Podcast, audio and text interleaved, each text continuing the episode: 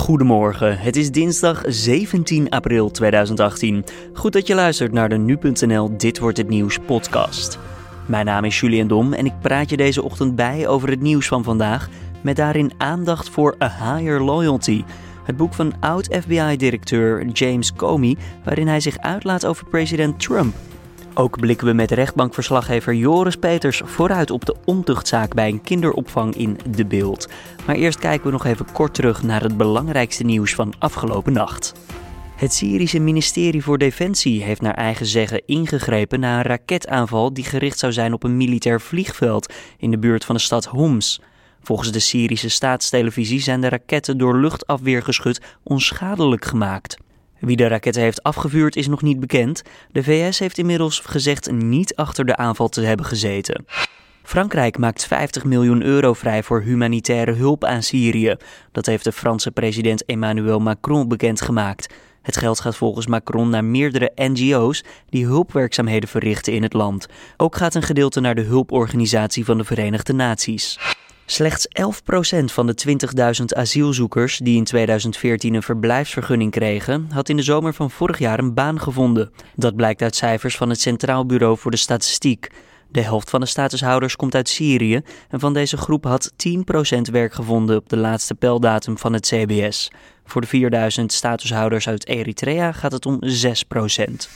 Dan kijken we naar de nieuwsagenda van deze dinsdag 17 april. A Higher Loyalty, Truth, Lies and Leadership. Dat is de titel van het boek van voormalig FBI-directeur James Comey. In het boek dat vandaag verschijnt beschrijft Comey zijn relatie met president Trump en we komen te weten hoe zijn ontslag eigenlijk verliep.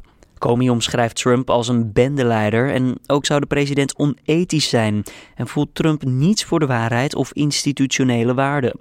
Collega Carné van den Brink belde met Amerika-deskundige Willem Post en vroeg Post of de verhalen die in dit boek staan nog geheim zijn of dat eigenlijk alles al naar buiten is gekomen. Ja, dat is wel iets wat opvalt. Hè? Uh, een aantal grote Amerikaanse mediaorganisaties hebben het boek al een paar dagen geleden in huis uh, gekregen.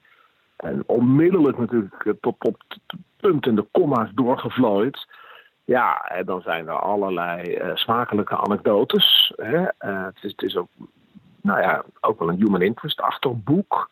Uh, bijvoorbeeld Comey schrijft over uh, de kleine handen van Trump, over zijn haardos. Uh, dat soort dingen komen, ook allemaal aan de orde. Nou ja, weet je, veel ligt dus al op straat. Maar het, het, het, het gevaar voor Trump zit er toch vooral in dat hier een beeld wordt gecreëerd, wordt neergezet. Trump als maffiabaas. Dat is toch wel de hardcore van dit boek, hè, van deze boodschap van Comey. En dat Comey niet te beroerd is om dit uh, oeverloos te herhalen. Want we hebben natuurlijk de afgelopen uren gezien het interview op ABC. Maar Comey gaat vrolijk door. Trekt van studio naar studio. Uh, komt er onze vriend Jake Tapper uh, van CNN, die in Nederland ook kunnen ontvangen. Nou, ga zo maar door. Maar, maar wat is nou zijn gewin? Wilt hij heel veel publiciteit voor dit boek, omdat hij het gewoon goed wil verkopen? Of zit er een soort van ja, belang voor het land in? Wat is zijn belang hier? Nou, beide. Kijk, um, om met het laatste te beginnen, het belang van het land. Kijk, uh, Comey zegt, tuurlijk, politiek. Dat is een dirty business. Maar je moet toch, er zijn grenzen je moet toch proberen zo eerlijk mogelijk te zijn. Uh, waarden in de politiek. En we vinden het nu eigenlijk zo langzamerhand gewoon dat politici de boel blazen, liegen. Hè? En, nou ja, en dan heeft hij voor Trump nog wel wat andere kwalificaties. We moeten, we moeten, we moeten toch ons eens even afvragen of, ja, of we toch weer wat, wat, wat, wat meer die waarden moeten benoemen. Dus hij komt eigenlijk op voor een meer zuivere politiek. En dat we niet zo relativeren, een beetje gemakzuchtig moeten denken van ach, zo zijn politici nu eenmaal. Want wat hier gebeurt is zo uniek. Dus, dus het is een soort kruistocht voor een, nou ja, een nettere, meer zuivere politiek. Maar dat gezegd hebben, als je natuurlijk uh, ja, toch ook schrijft over allerlei uiterlijkheden van de president, uh, een beetje de smeuïge stories. Ja, dan gaat het ook wel heel erg om, om het boek uh, goed te verkopen. Er zijn er al bijna een miljoen van verkocht. Hè? In de voorverkoop, kun je nagaan. Dus dat is ook de kritiek van de Republikeinen. Die zeggen, ja, maar kijk, Comey, uh, die zit daar voor eigen gewin. Die man is onbetrouwbaar. Hè? Dus ik vind dat persoonlijk niet zo handig van Comey. Dat als je zo'n kruistocht voor een betere politiek dan uh, onderneemt, dat je, dat je dan ook ja, dit soort onbelangrijke details in je boek stopt, waardoor je Trump nog meer neersabelt. Maar dan gaat het niet om de inhoud alleen maar, maar dan gaat het ook om uiterlijkheden. Dat, dat vind ik nou niet zo verstandig over de grootte van de handen van Trump. Nee, en als we kijken naar de inhoud dan wel van wat het probleem dan in zijn ogen uh, naar het huidige, de huidige regering van Amerika dan is. Ja, hoe, hoe schadelijk kan het zijn voor het presidentschap en de regering van Trump? Ja, weet je, het, het schadelijke zit hem toch vooral volgens mij in dat, dat beeld van maffiabaas. Hè, uh, wat, wat nu uh, door door, door uh, Comey er echt ingehamerd wordt. En weet je, deze Comey is een, uh, is een mediagenieke man. Hij heeft een goed verhaal, hij heeft gevoelens en stem, uh, emoties. Dus dit is een verhaal, en vooral als het steeds herhaald wordt, wat met name bij de democratische achterban het goed doet. Mensen worden versterkt in hun aversie tegen Trump. En dat kan betekenen dat bij de november congresverkiezingen de Democraten, die denk ik toch al behoorlijk massaal naar de stembus zouden trekken uit onvrede eh, ten opzichte van Trump en iedereen die daarbij hoort, maar dat die nog wat meer gemotiveerd zijn. Dat gezegd hebbend, moeten we niet onderschatten dat er ook een soort van tegenreactie in Amerika is. Ik stipte het net al even aan. Van mensen die zeggen, ja, maar ja, weet je, die komen die eh, als FBI-directeur, die praat met de media, die lekt allerlei berichten. En uh, nou ja, je hebt uh, inmiddels twee van die hele grote bubbels in Amerika. Hè? Het wat meer progressieve Amerika, waar de New York Times en de Washington Post en CNN bij behoren. En dan niet te vergeten en niet te onderschatten Fox Amerika. Ja, en die sabelen komen neer. Komen ze landverrader. Zo praat je niet over de president. Dus dat beeld wordt ook nog weer eens even versterkt door dit alles. En natuurlijk uh, Donald Trump, die heeft ook al gereageerd via Twitter. Die heeft hem al leaker en liar genoemd. En uh, dat hij uh, geclassificeerde informatie naar buiten heeft gelekt. Um, ja, maar denk je ook dat hij dat boek zal lezen eigenlijk? Nou, weet je, ik denk Trump is niet zo'n dikke boekenlezer. Het is al 304 pagina's. Ik denk dat Trump al lang heeft gehoord via Fox maar ook gelezen eh, in, in, in de vijandige kranten, de Washington Post en de New York Times, wat de onthullingen zijn. Uh, dus hij, uh, hij, hij is goed op de hoogte. En ja, wat hij heeft gezegd is: Comey hoort in de gevangenis thuis. Nou ja, weet je, dat zijn natuurlijk. Uh, Comey tegen Trump, je bent een maffiabaas. Trump tegen Comey, je hoort in de gevangenis thuis. Nou ja, weet je, dat is. Dat, dat, dat, dat riekt naar ja, toch een soort van politieke crisis. Als de grote baas van de, tot voor kort, hè, van zo'n veiligheidsdienst, het opneemt tegen de president en omgekeerd ook. Ja, dat is natuurlijk wel een hele slechte zaak voor de Amerikaanse politiek. Dit is, dit is, we zijn natuurlijk veel gewend in die wervelstorm hè, van, van Trump de afgelopen, wat is het, bijna anderhalf jaar. Maar eigenlijk ja, val je van je stoel af dat dit gebeurt. Het is eigenlijk breaking news met hoofdletters, maar het gaat tikje aan inflatie leiden, omdat we al zoveel gewend zijn onder Trump. Amerika-deskundige Willem Post hoorde je. En zoals gezegd, a higher loyalty, truth, lies and leadership ligt vanaf vandaag in de winkels. Bart C., een medewerker van een kinderopvang in de beeld, zal vandaag voor de rechter moeten verschijnen. Hij wordt verdacht van zeven gevallen van ontucht en één geval van schennispleging. In eerste instantie ging het om ontucht met twee meisjes, maar later werd dit opgeschroefd naar zeven meisjes. We praten daarover met rechtbankverslaggever Joris Peters. Nou ja, het, is, het is een kwestie die speelt sinds vorig jaar uh, augustus 2017.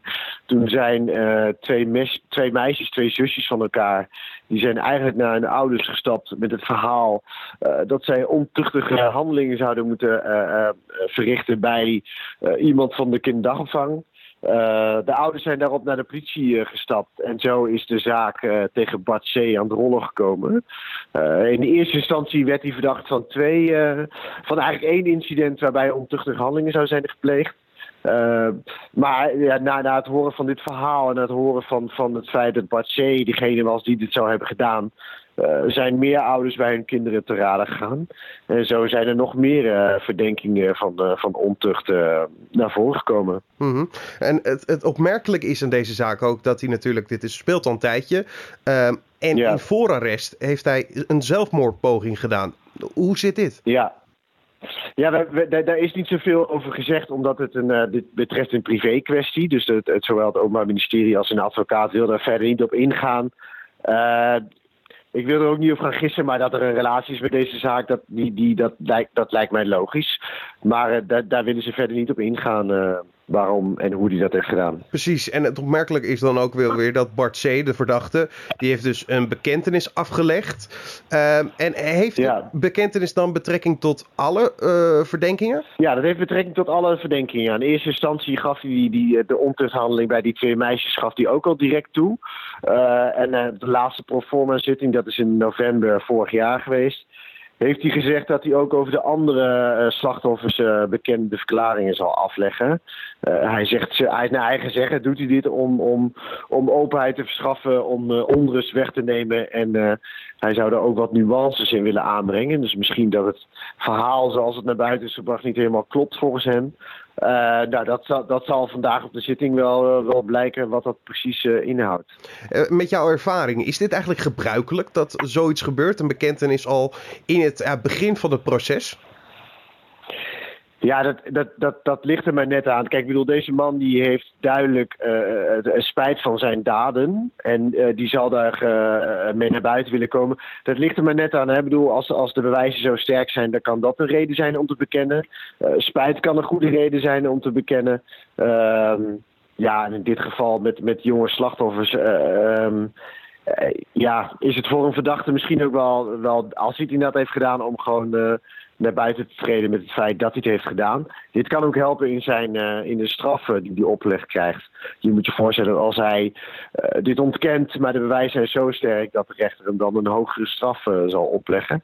Misschien heeft dat nog bij hem meegespeeld, maar misschien krijgen we daar vandaag meer over te horen. Ja, want hoe zal het er verder nog uitgaan zien, deze, deze zaak?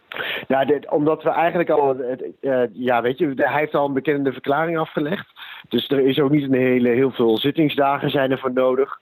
Dus wat er vandaag gaat gebeuren is dat uh, de, de, persoonlijke omstandigheden van de, van de verdachte worden besproken. En in de middag dan zal het Openbaar Ministerie zijn uh, houden, uh, gevolgd door de strafeis. Joris Peters hoorde rechtbankverslaggever van nu.nl. Voor de rechtbank in Arnhem vindt de inhoudelijke behandeling plaats van het hoger beroep van de zaak over het monster truck ongeval in Haaksbergen. Dat gebeurde in 2014. De 53-jarige bestuurder van het stuntvoertuig is in beroep gegaan tegen zijn eerdere veroordeling. Hij kreeg destijds 15 maanden cel opgelegd en een verbod op het stuntrijden van 5 jaar. In aanloop naar de bekerfinale van zondag is er een midweekse speelronde in de eredivisie. Deze wordt afgetrapt met het duel tussen heksensluiter FC Twente en PEC Zwolle om half zeven vanavond. De Tukkers hebben nog drie wedstrijden om punten te pakken en van de laatste plaats af te komen. Ruimtevaartorganisatie NASA lanceert in de nacht van dinsdag op woensdag de Transiting Exoplanet Survey Satellite, oftewel TESS. De test moet op zoek gaan naar de zogeheten exoplaneten. Dat zijn planeten die draaien om andere sterren dan onze zon.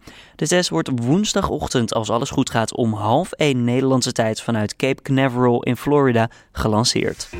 Dan kijken we nog even naar het mediaoverzicht van deze dinsdag. De NAM wil minder verantwoordelijkheid dragen voor de gevolgen van gaswinning in Groningen. De huidige wetsvoorstellen van minister Wiebes moeten daarop worden aangepast, schrijft het bedrijf in een reactie op de nieuwe mijnbouw- en gaswet.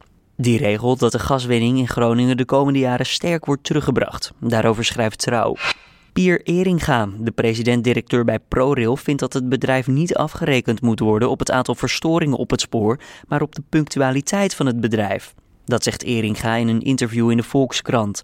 In februari werd bekend dat ProRail een boete krijgt van bijna 1,3 miljoen euro omdat er meer verstoringen zijn dan werd afgesproken.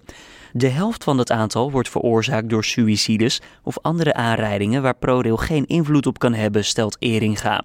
Hij wil daarover met het ministerie in gesprek. Philips heeft een zaak verloren die draaide om een tandenborstelreclame. Daarover schrijft het Financieel Dagblad. Procter Gamble plaatste hun eigen borstel van Oral-B naast die van Philips en in de vergelijking noemden zij hun eigen merk beter. Philips was het daar niet mee eens, maar de rechtbank in Rotterdam heeft nu besloten dat de bewering wel degelijk juist is. Onderzoeken die Philips noemde om hun borstel te verdedigen, noemde de rechter dan ook weinig steekhoudend. Dan kijken we naar het weer van deze 17 april. Het is zonnig en er zijn flink wat wolkenvelden. De temperatuur loopt op naar 17 tot 22 graden en er waait een zwakke tot matige wind uit zuidelijke richting. Voordat we bij het einde zijn van deze podcast nog even dit. Rapper Kendrick Lamar heeft een Pulitzer Prize gewonnen in de categorie muziek. Het is de eerste keer dat een rapartiest de prijs won. Eerder wisten alleen artiesten uit de jazz of klassieke muziek te winnen. Kendrick Lamar wordt bekroond voor zijn album Damn. De jury was positief over de diepe songteksten en mix van hip-hop, gesproken woorden, soul, funk, poëzie en Afrikaanse geluiden. Ook de New York Times en The New Yorker wisten een Pulitzer Prize te bemachtigen. De krant en het tijdschrift wonnen vanwege de artikelen die zij publiceerden over de van seksueel misbruik en intimidatie beschuldigde filmbaas Harvey Weinstein. Dit was dan de Dit wordt het nieuws podcast van deze dinsdag 17 april. Je vindt de podcast maandag tot en met vrijdag om 6 uur ochtends op nu.nl. En vond je het wat? Dan kan je dat altijd aan ons laten weten via redactieapenstaartje nu.nl of laat even een reactie achter op iTunes. Voor nu, tot morgen.